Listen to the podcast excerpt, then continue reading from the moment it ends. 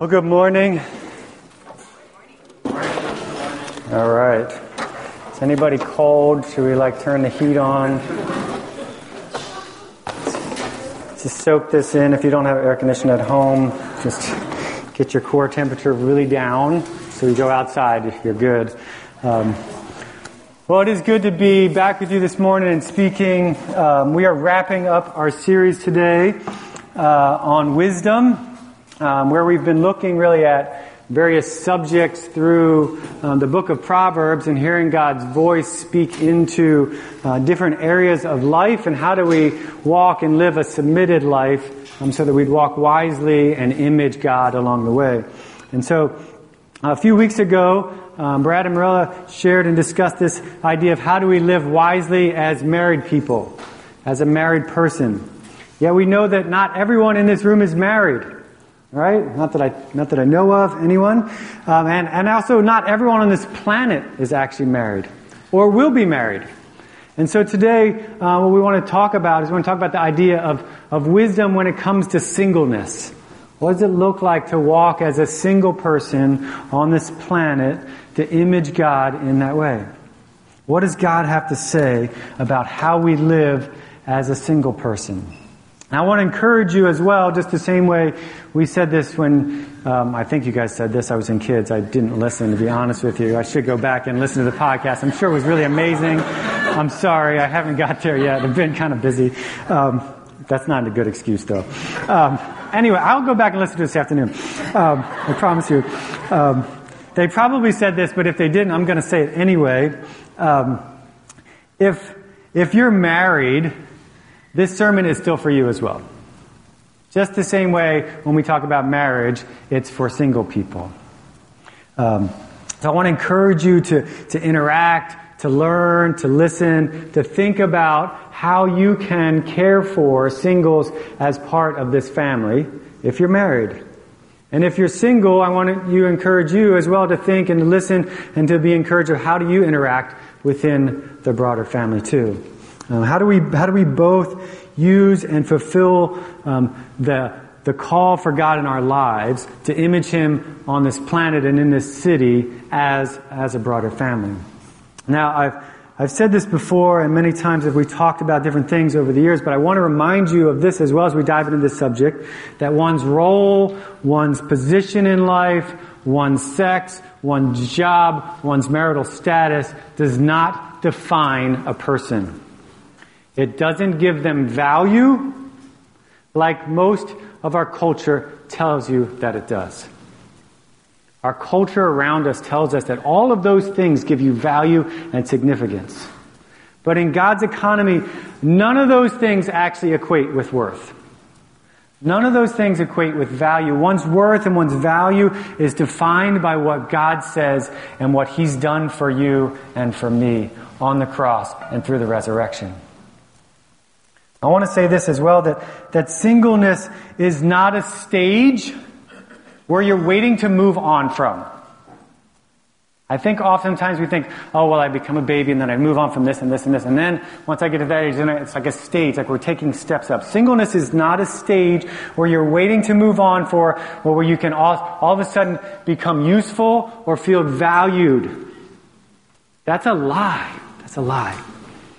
God has designed each of us equally interdependent on each other in order for us all to fulfill His purpose and to image Him and to take care of His creation. And so regardless of whether you're single or whether you're divorced or whether you're married or whether you're widowed, we all get to experience the deep, mysterious reality of one fullness with God, and we all get to find the same true joy and satisfaction and intimacy with the one true love that is actually out there, Jesus Christ. He is actually the only perfect spouse for any of us. That's it. I'm gonna. I'm gonna preach that some more probably. I need someone else to give me some feedback, please. Somebody's got to preach here. All right. If we look at the book of Proverbs, what we find out is that much of this subject around singleness actually relates on the subject of purity. And I know oftentimes when you think maybe or if you've heard a subject, you've heard a, a, a pastor or someone talk on singleness, most of the time all they do is talk about purity. So I want to talk about that a little bit today, but that's not going to be the only subject that we cover. Because this idea of purity and, and really what Proverbs is teaching in here is it's really actually about idolatry and how people worship sex and how people use sex as worship.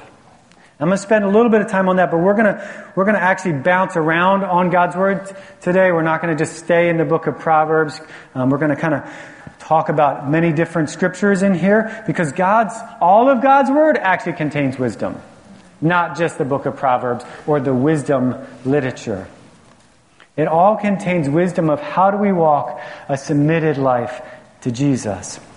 And I do want to share a few thoughts about purity. Um, as, as we, as we kind of start this. The goal of purity really is to make much of Jesus, whether you're single or you're married.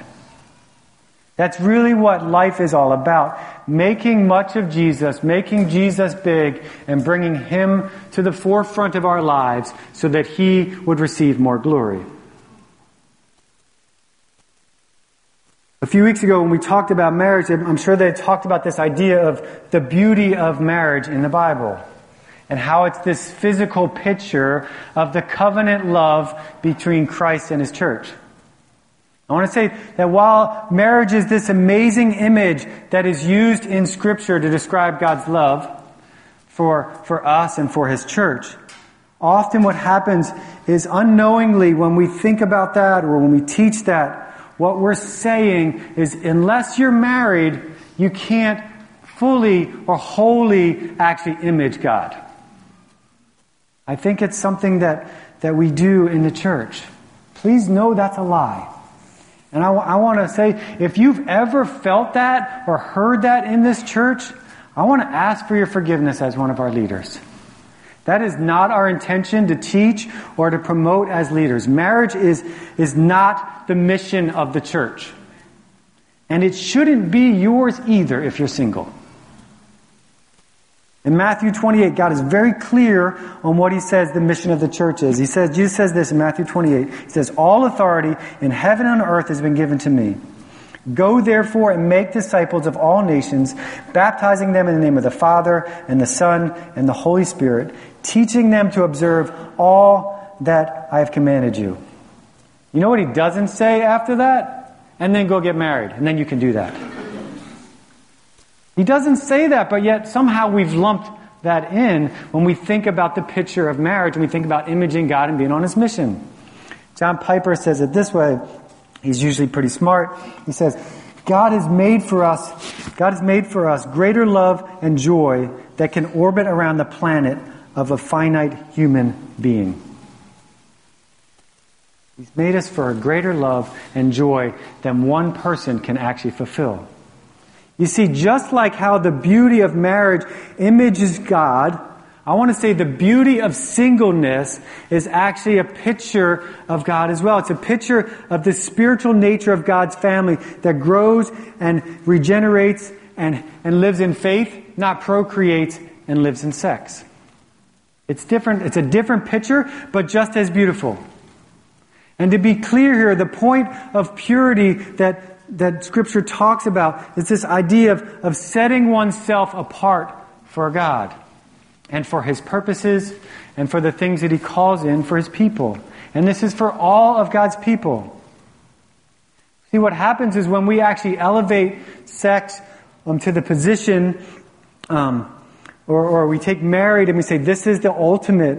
What we've actually done is we've replaced God and His purpose, and we've turned that into idolatry and to worship. And neither marriage nor singleness is to be idolatrized, worshiped, or feared. Marriage and singleness can both be an idolatrous relationship. I want to say in marriage, often what happens is spouses worship each other.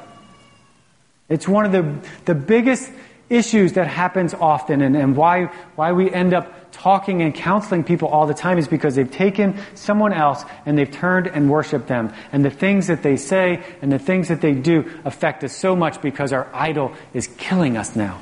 and it's proving that it's no good. The things that we're worshiping has proved to be no good. In marriage, spouses can worship each other. They can worship sex. They can worship their children often. Or they can worship not having children and having this double income power to buy whatever they want. That's cool too, right? Both singles and marrieds can worship sex as well. They can look to it for to find value and approval that someone else actually desires me now. I want to say married people can worship togetherness and single people can worship autonomy or independence. Or sometimes you feel incomplete without a spouse. And I want to say that's a form of worship as well.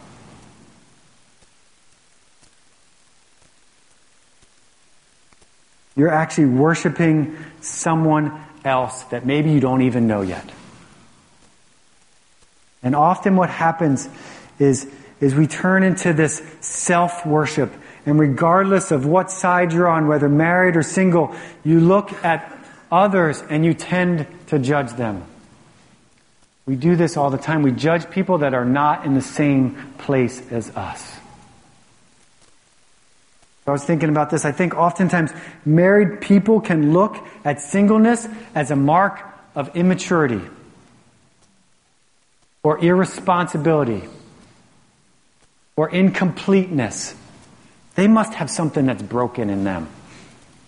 They got this broken quality that keeps them from being married. It's going to take a really special person to marry them. Right? Or maybe we've even said, you know what, they're probably gay. That's why they're not married yet. I think on the other side, single, you can often look at married people as someone like, they just settled. I know they settled. They could not make it on their own. They were not as strong as me. Maybe they're just like a second class Christian. They could not control their sex, and so they had to get married. There's all kinds of things that we like take and we lump and we judge each other on. I want to say those, whether they're voiced or they're thought, are statements of character, their statement of value, and their identity statements.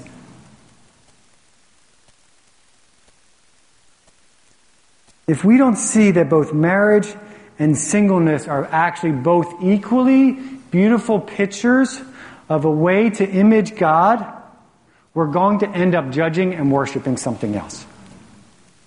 If you look throughout Scripture, Scripture doesn't just have one image in the Bible of how to describe God and how to describe his relationship with us. Scripture is full of hundreds and thousands of physical images to describe his beauty, his vastness, and his uniqueness. I want to say God uses both the beauty of marriage and the beauty of singleness to reflect his grace towards humans. And they are both gifts. Being married is not some better spiritual stage that you can now image Jesus in. And being single is not some better way to be closer to God. If we're going to actually live as His family, to live as His church in the city, we need to see all of life, married or single, as opportunities to make much of Jesus. That's really what purity is actually about. It's about living a life of holiness so that all you see, all you do, all you read, all you think about, and the way that you use your body reflects holiness and purity in God, regardless of whether you're married or single. Purity is about people, about, about the people of God, not about a marital status. I want you to turn over to 1 Corinthians um, because there's some passages in 1 Corinthians that I think that are infamous, that often get misused when Christians think about marriage or think about singleness. 1 Corinthians 7 verse 9, we're going to start there. And I want to just clarify a few things as we think about this verse. 1 Corinthians 7 9 says this If they cannot exercise self control, they should marry. For it is better to marry than to burn with passion. I want to clear a few things up. when we think about a person that seeks to be married, knowing that, that he or she is single would burn with passion, doesn't mean or doesn't have to mean that marriage becomes a mere channel for the sex drive. God is not saying if you can't control your desire for sex, you better get married. And if you can, then just stay single. That is not how Scripture works. Scripture never says, do X so you can fix Y. That's not the gospel. That's living in law. It's the same idea of, of, of just joining a gym is not going to instantly transform your body to where you look like big and tough and tight, right? Or, or starting a blog is not going to instantly make you a good writer. If I picked up that guitar or purchased a guitar, it's not going to make me a musician. The same principle is true for marriage. Marriage is not going to instantly change you or fix the broken pieces in you. Actually, what marriage does is actually exposes what's already inside of you. Getting married will not make you a good spouse or make you a better person or fix your obsession with sex. Humanity was not ultimately made, I want to say, to be married to itself. It was ultimately made to be married to God. What God is saying in view of the gospel here in 1 Corinthians is actually use marriage, use sex to image my holiness and my beauty. And probably more than anything else in scripture, the description of purity and holiness is actually described in terms of sexual intercourse. And if you think about this and you want to unpack what's true about God and what's pictured in sex, it actually starts to make sense. See, at the fall of humanity, when humanity lost its unity with God and with each other, there was now division and separation, and God kicks them out of the garden, and people are at odds with one another. Once people enjoyed great intimacy with God, and they walked in the cool of the day, and now they're separated from that. And the ability to, to have, to have children now the joy of childbearing, something that was supposed to be a natural outflow, something that was supposed to, to, to be a beautiful thing, now was painful. The husband and wife's relationship was now strained. And it's almost this idea that as they looked at the fall and all that they lost, and, and sex pictured that more than anything else. And so they actually end up covering their private parts. It's this interesting metaphor that we see all throughout Scripture for brokenness is sexuality in the marriage relationship. You see, God knows that there was something that was very sacred and very beautiful when He made us actually sexual beings. In many ways, sex becomes the most full expression of humanity demonstrating what God is like in its unity and its intimacy and its procreation and its, and its desire for him to enjoy life, this holiness, and really this idea of being naked and unashamed.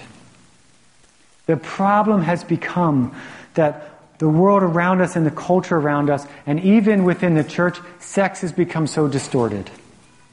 That when we think about sex, we don't actually even think about God anymore. But the way God actually intended it, that we would we would think about God when we think about sexuality. That it would be this signpost that would point us back to God. That we would remember that we can't exist alone. That we were made for something that, that was way greater than us. It would be a reminder of, of nakedness and unashamed. That we would be reminded of the life that we actually have in Christ. It would be all of those things. See, sex is not something that's evil. Sex is actually just reveals the evilness and brokenness in our heart as we think about it now. But all throughout Scripture and in Proverbs and in the story of Israel and the New Testament, the brokenness of humans is really described as, as one who's living as a harlot, one who's living as a prostitute, one who, who's burning with passion to give themselves away sexually to many people, one who lives impure and who lives in shame and who lives in destruction. Where we live in our brokenness, not only in our relationship with God, but in our relationship with other people. And instead of sex actually revealing God's holiness and purity, now it reveals our unclean hearts.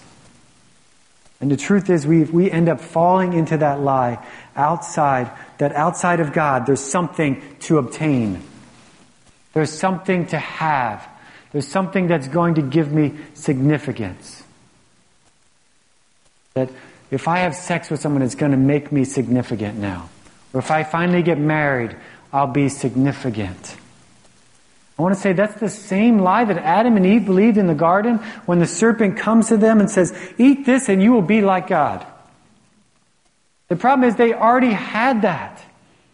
They were already made in God's image, yet they believed that something that God had created was better than the Creator Himself. I think that's why there's such a great call to purity in the area of sex because it becomes this vivid picture of, of our hearts and our desire to run after something that God designed rather than after Him. And so we need to ask the question whether we're married or whether we're single, does the way that we view and express ourselves in the area of sex reflect the holiness of God? Or have we exchanged sex for God and viewed sex as the ultimate instead of God as the ultimate. I think for Christians, often as we take this verse in Corinthians, we take this broken view of sex, we take this broken view of marriage and this idol, and we live out our idolatry through this verse. Where we make marriage this ultimate relationship. That's not what God is saying here in this verse. Rather, what God is saying in 1 Corinthians is really live a life free from idolatry. It's really what the whole book of 1 Corinthians is about and discusses over and over and over again. How do we live out of idolatry in this area, in this area, in this area? God is saying, find your true joy, find your intimacy with me, and let your singleness or let your marriedness, if that's a word, reflect that. He's not saying, go feed your idol for sex by getting married. Instead, he's saying, see, everything that you have, everything that I've given you as a means to worship me. If you're married, he's calling you to worship him and see that as a gift. If you're single, he's calling you to worship him and see that as a gift. We see that later on in 1 Corinthians where he says it's better to be single. It's not this idea that that's some better thing either. He's saying that use that gift, use what you've been given in life to steward His grace and to steward His image and to fall deeper in love with Him.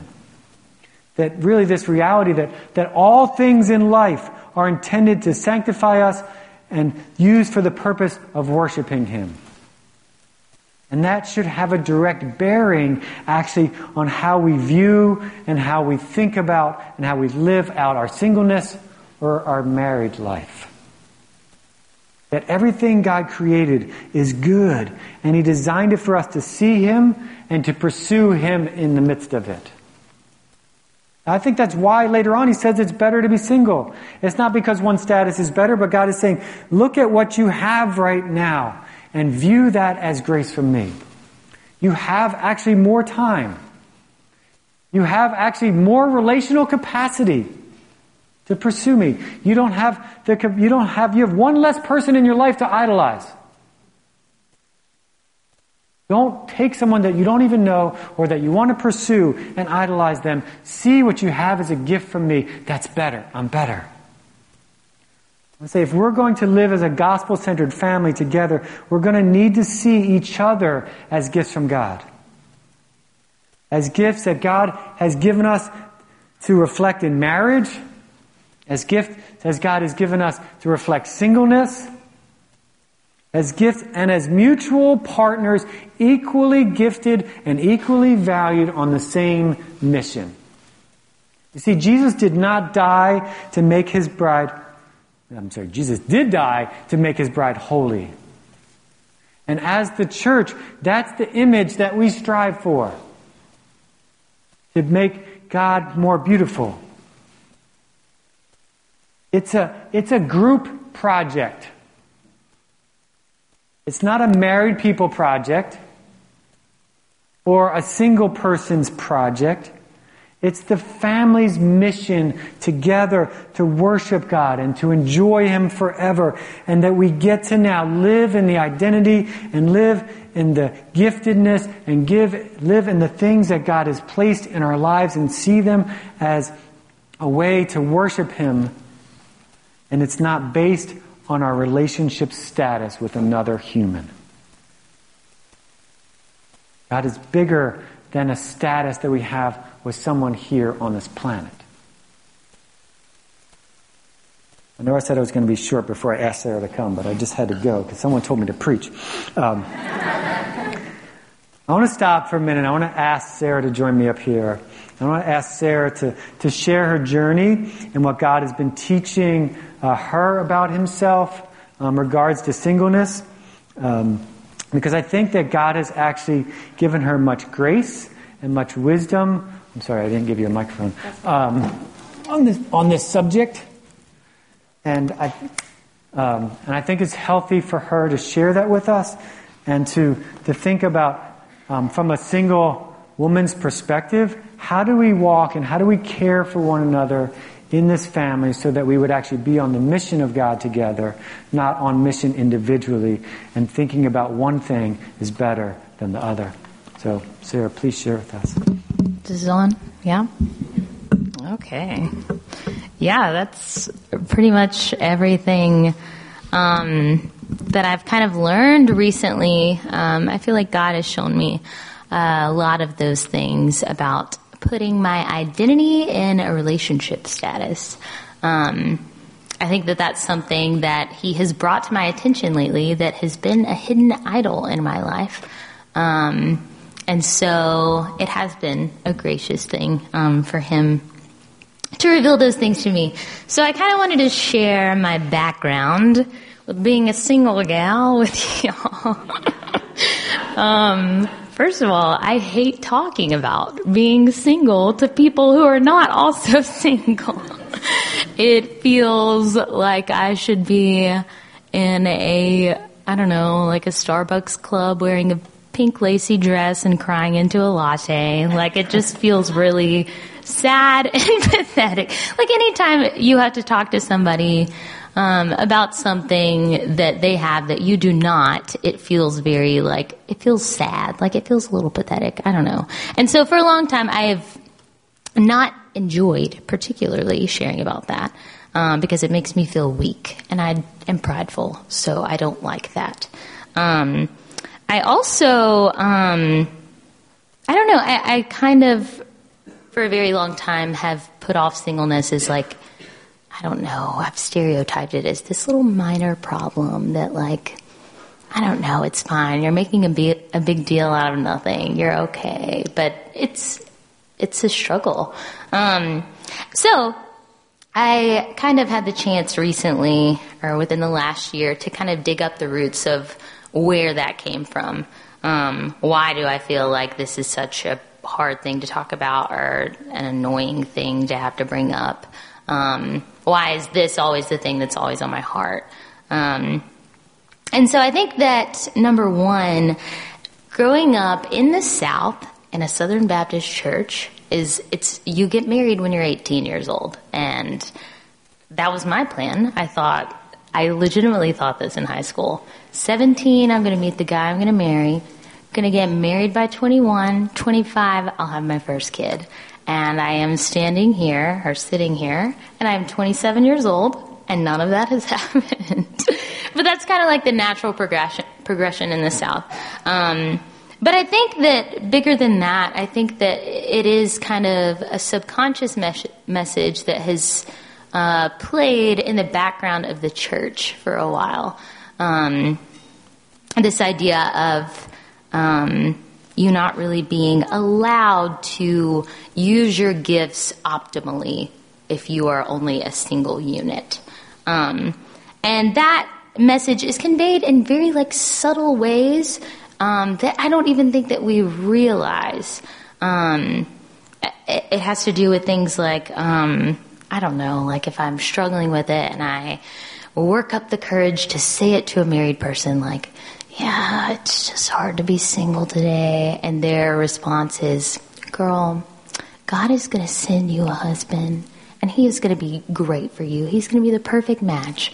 Like, that's a subconscious message because it's not biblical. Like, it's not, you can't tell me that because we don't know.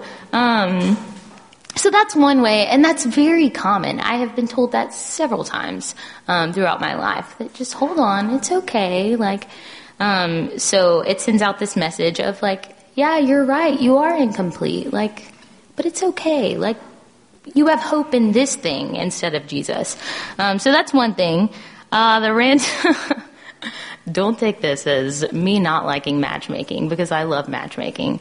But another thing I think is, um, you know, you see two random people in a body of believers who do not fit together at all.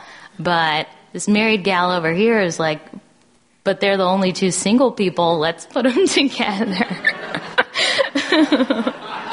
so that also conveys the, the message of those two people are incomplete. We need to put them together. Um, and then there's also just the the whole problem of like, what do we do with singles? Like, eh, put them in a singles class, put them in charge of childcare, instead of like looking at them as individuals and um, taking the time to get to know them in the ways that God has gifted them, in the ways that they would be a benefit to serving the body. Um, so this, these are all the different ways that I've experienced, plus many more, I'm sure, um, of how I have believed about singleness. The messages that have been played to me um, and so I think that's where that belief came from. Um, and so, all that to say, um, I think that whenever I kind of realized this was we went on, it was at the end of last year, or the beginning of this year, I don't know when, uh, the Soma Leaders Retreat. We went had like a beach weekend. Um, and I don't know, it was on that retreat that I kind of had to like step back for a minute and think like, I don't know, I kind of felt like a kindergartner who was like being brought to work by their parents, like, oh, you can come, like, you can help out. And so going on this retreat, I was like, am I allowed to be a leader? Like, I still feel like a kid. And I think that that is one of the messages that's conveyed is if you're not married, you're missing out on like this little piece of wisdom that you get. Whenever you get married, like, there's this supernatural level of like Christianness that you attain. Um, and I wasn't there yet, so I was like, I'll just fake it till I'll make it. And went on this retreat. Um, but it was really sweet to go on that retreat and to be cared for um, by fellow believers and to see that they actually like see the ways that God has gifted me and encouraged me to use those things. Um, and so that was a big deal. Um, we also did some exercises that we can. I remember there was like this packet of like ways that we could like spend time with God. We we had like these breakout sessions. So we went, and there was one day one exercise that talked about um, uh, you go out and you are alone with God, um, and all these screaming thoughts that are at the forefront of your mind instead of like doing the usual and like pushing them down and being like, God, my focus is on you and not these things. Um, the exercise was to, okay, like let those things float up. What are they? Let's identify them. Let's bring them to God. Like, and of course mine was like, God, will I ever be married? This is something that I do deeply desire. Um, and it was the thing that popped up first and just having to deal with that. Um, I don't know. And, and just kind of realizing that the two of those things were connected. Um, that me feeling inadequate as a leader and me having this desire, um, I really did believe that like I was kind of, I don't know, on hold um, to fully be able to serve uh, Jesus in his kingdom. And I think that we do that. I don't think that that's just singles. I think that that is everyone. I think that that has to do with like, oh, well, whenever I graduate high school, then I'll finally be able to do this thing or serve uh, the Lord in this capacity. Or, um, whenever I buy this new house, then I'll be able to be hospitable and like invite people into my life. Um, So it was just the one specific way that I was um, not glorifying God with the way that He had created me. Um, so yeah, I think that that was the weekend that I kind of realized that I had made singleness my identity. Um, instead of the fact that we are in Christ, like He is our identity.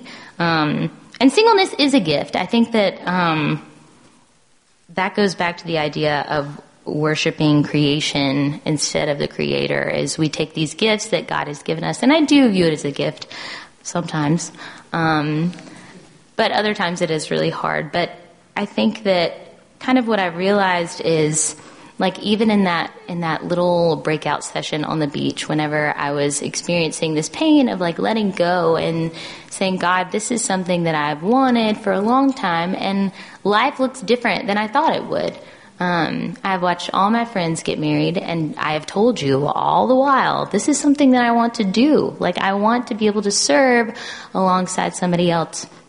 And experiencing that pain, but at the same time, it's experiencing a joy and, I don't know, the Holy Spirit just taking care of me in that moment and giving me joy in His presence and helping me to remember um, that those two things, they don't have to be separate. Our joy and our suffering, I think that they are very much intermingled.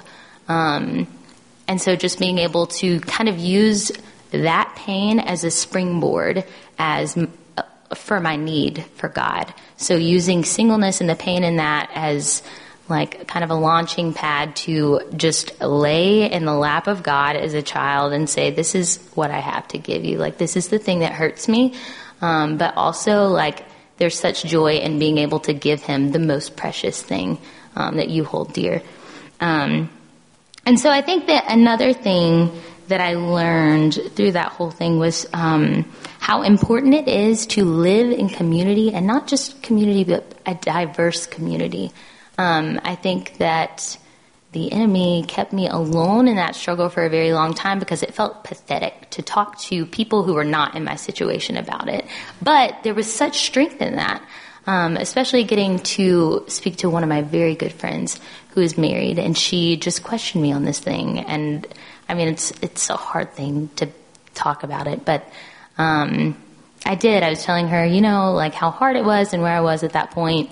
And she asked me hard questions um, she said, Well, what do your prayers look like regarding this area of your life?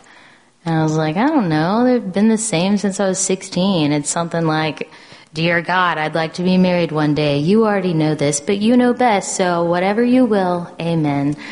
Um, and her response was, Yeah, but are you being honest with God? And that's when, I mean, it was a punch in the stomach, but it was something that I needed to hear, and I needed her to use that gift um, to encourage me to.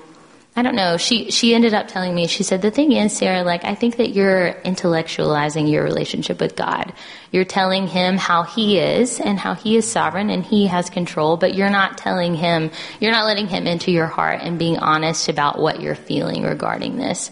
Um, and he wants a relationship with you. He doesn't want you to just say words. He wants you, your heart.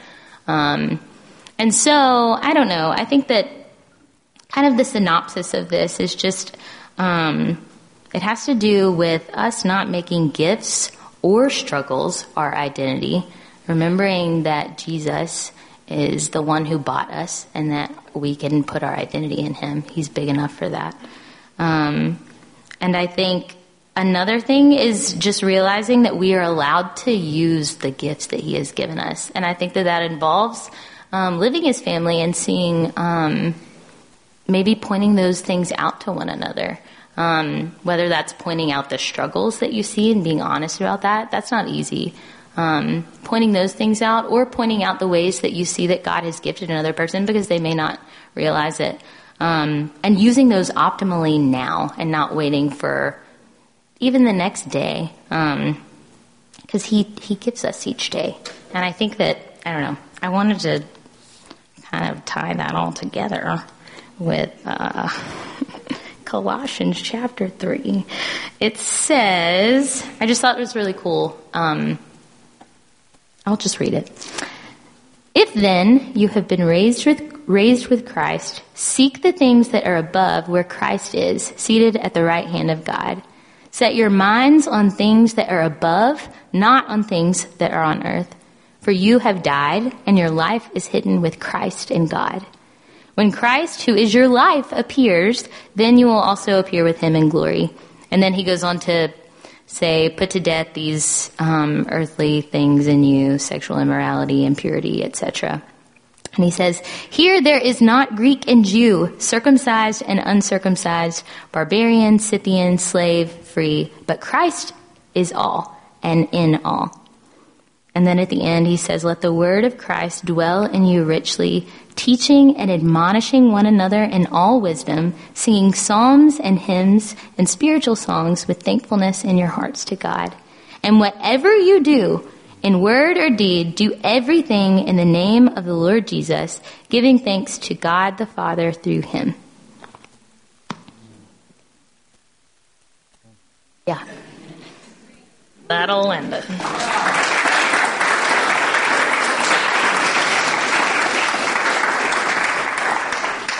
Thanks, Sarah. It's a good word that we get to like use whatever God gives us in whatever stage of life or whatever pieces of life that He has blessed us with and given to us are gifts for Him. There's not one that's different than another.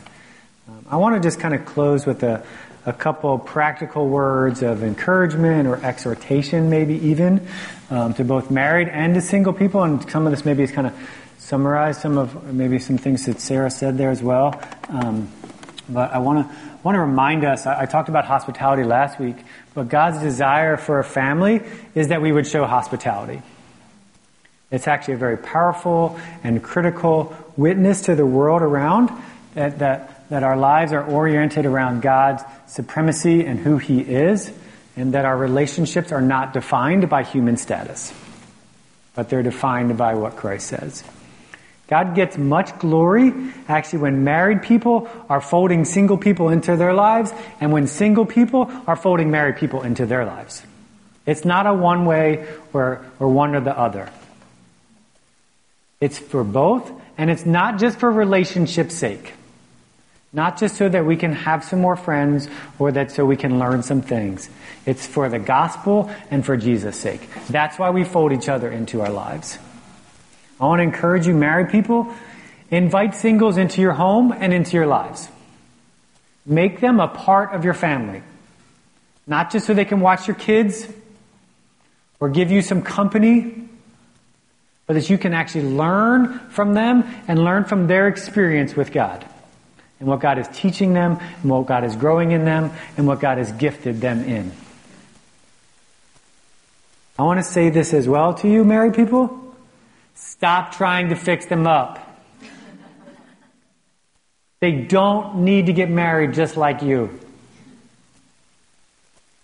He said this, but subtly, when we're trying to fix them up, you are telling them they are not complete or valued. If they find someone, that's great. The part of the family is that we boldly speak God's wisdom into that. If they ask for wisdom in those things, yes, we talk about and share the wisdom of relationships that, that God has, has taught us.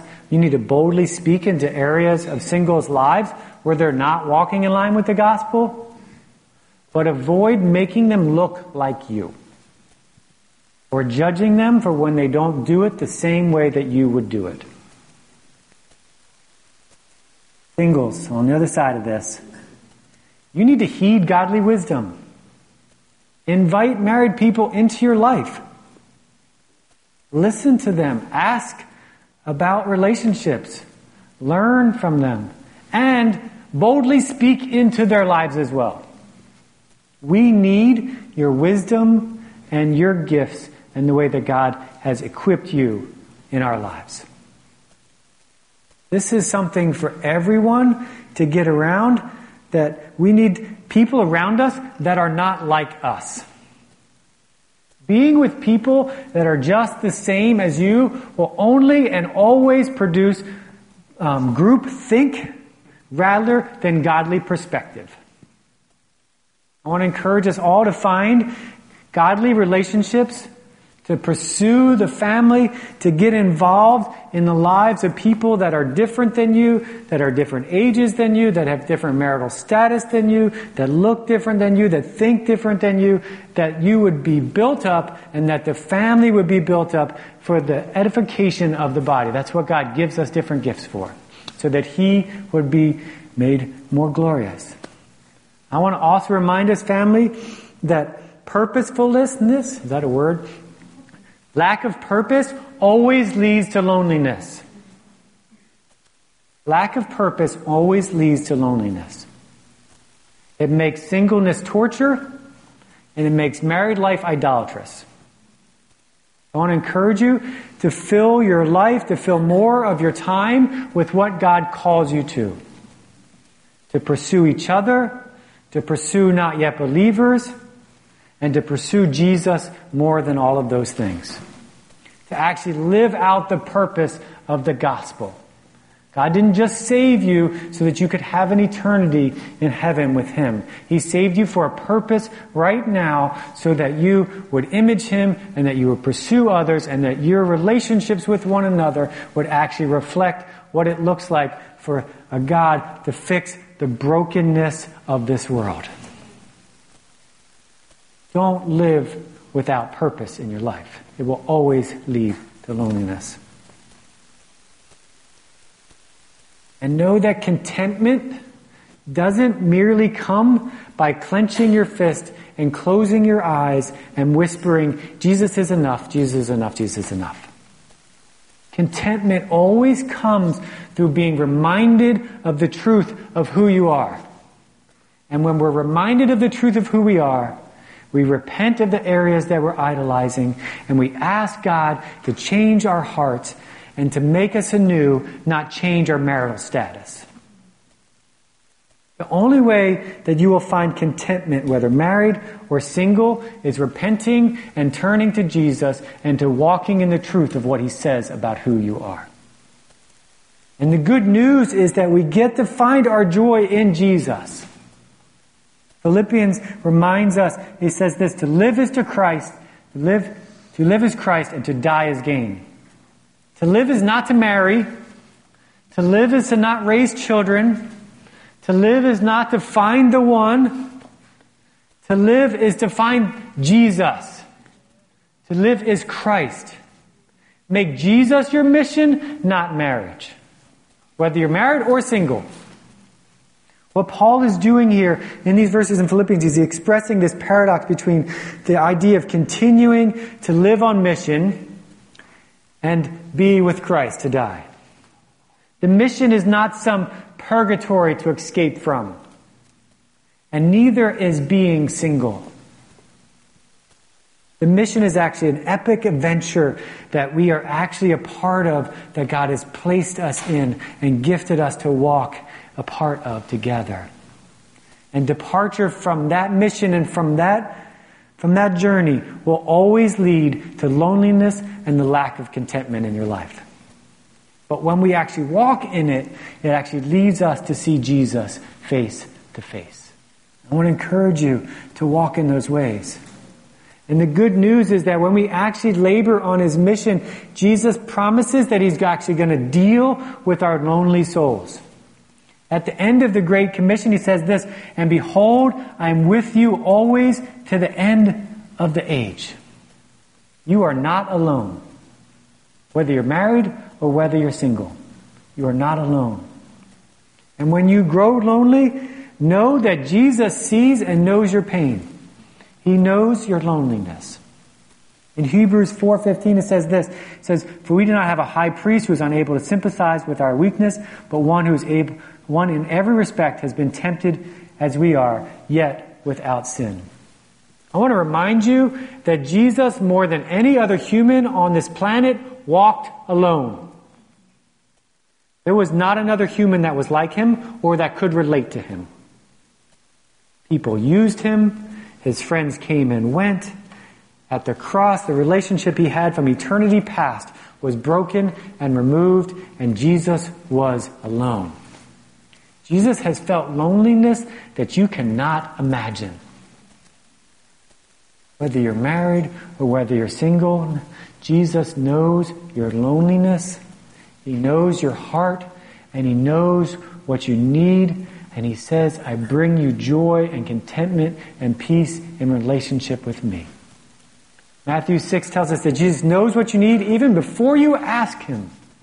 It says He knows the, the number of hairs on your head and that He tenderly calls us and draws us to Him and says, Cast all of your burdens upon Him.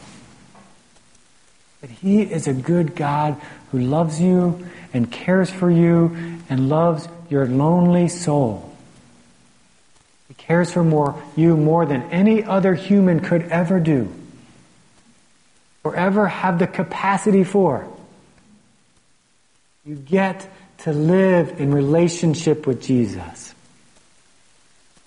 One last verse. Psalm 16 says this In his presence is fullness of joy, and at his right hand are pleasures evermore. I want to remind us that all that is lovely and all that is desirable in a spouse or in another relationship with another person is just a mere echo or mere, mere glimpse of His loveliness and His relationship, and He is the only one that can actually complete you. And the good news is that we get to run to Jesus. We get to run to Him today. We get to run to Him tomorrow. We get to run to Him in every moment of life and to seek Him above any other person or any other relationship that we desire in life. And if He loves us and that He calls us to us and He says, You are no longer lonely anymore. You no longer have to live by yourself anymore. I love you. I care for you. I've brought you into my home. I'm in relationship with you. I want to walk naked and unashamed in purity with you all the days of your life. That is good news. That is good news whether you're single or whether you're married, that we don't have to be defined by something that the world tells us will make us more complete. Only Jesus will make you complete today. Eric, can you close us in prayer?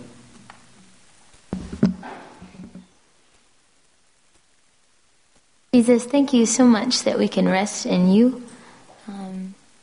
God, that we don't have to build our own agenda or be a specific thing in order to serve you and to use the gifts that you have given us. Um, thank you for um, the comfort of being able to live alongside family and the way that you have left different pieces of yourself in different people. Um, we're gifted in different ways, Lord, and, and, that we can encourage each other in that. Um, Lord, I pray that we would, as a family, be more in tune to your voice, um, that we would learn to know it well, um, and that we would, um, I don't know, take care of each other in that, that we would speak truth um, and be bold uh, as we listen to what you tell us. Um, yeah, we thank you for the sacrifice that you made so that we can know you, Lord. Um, in your name I pray.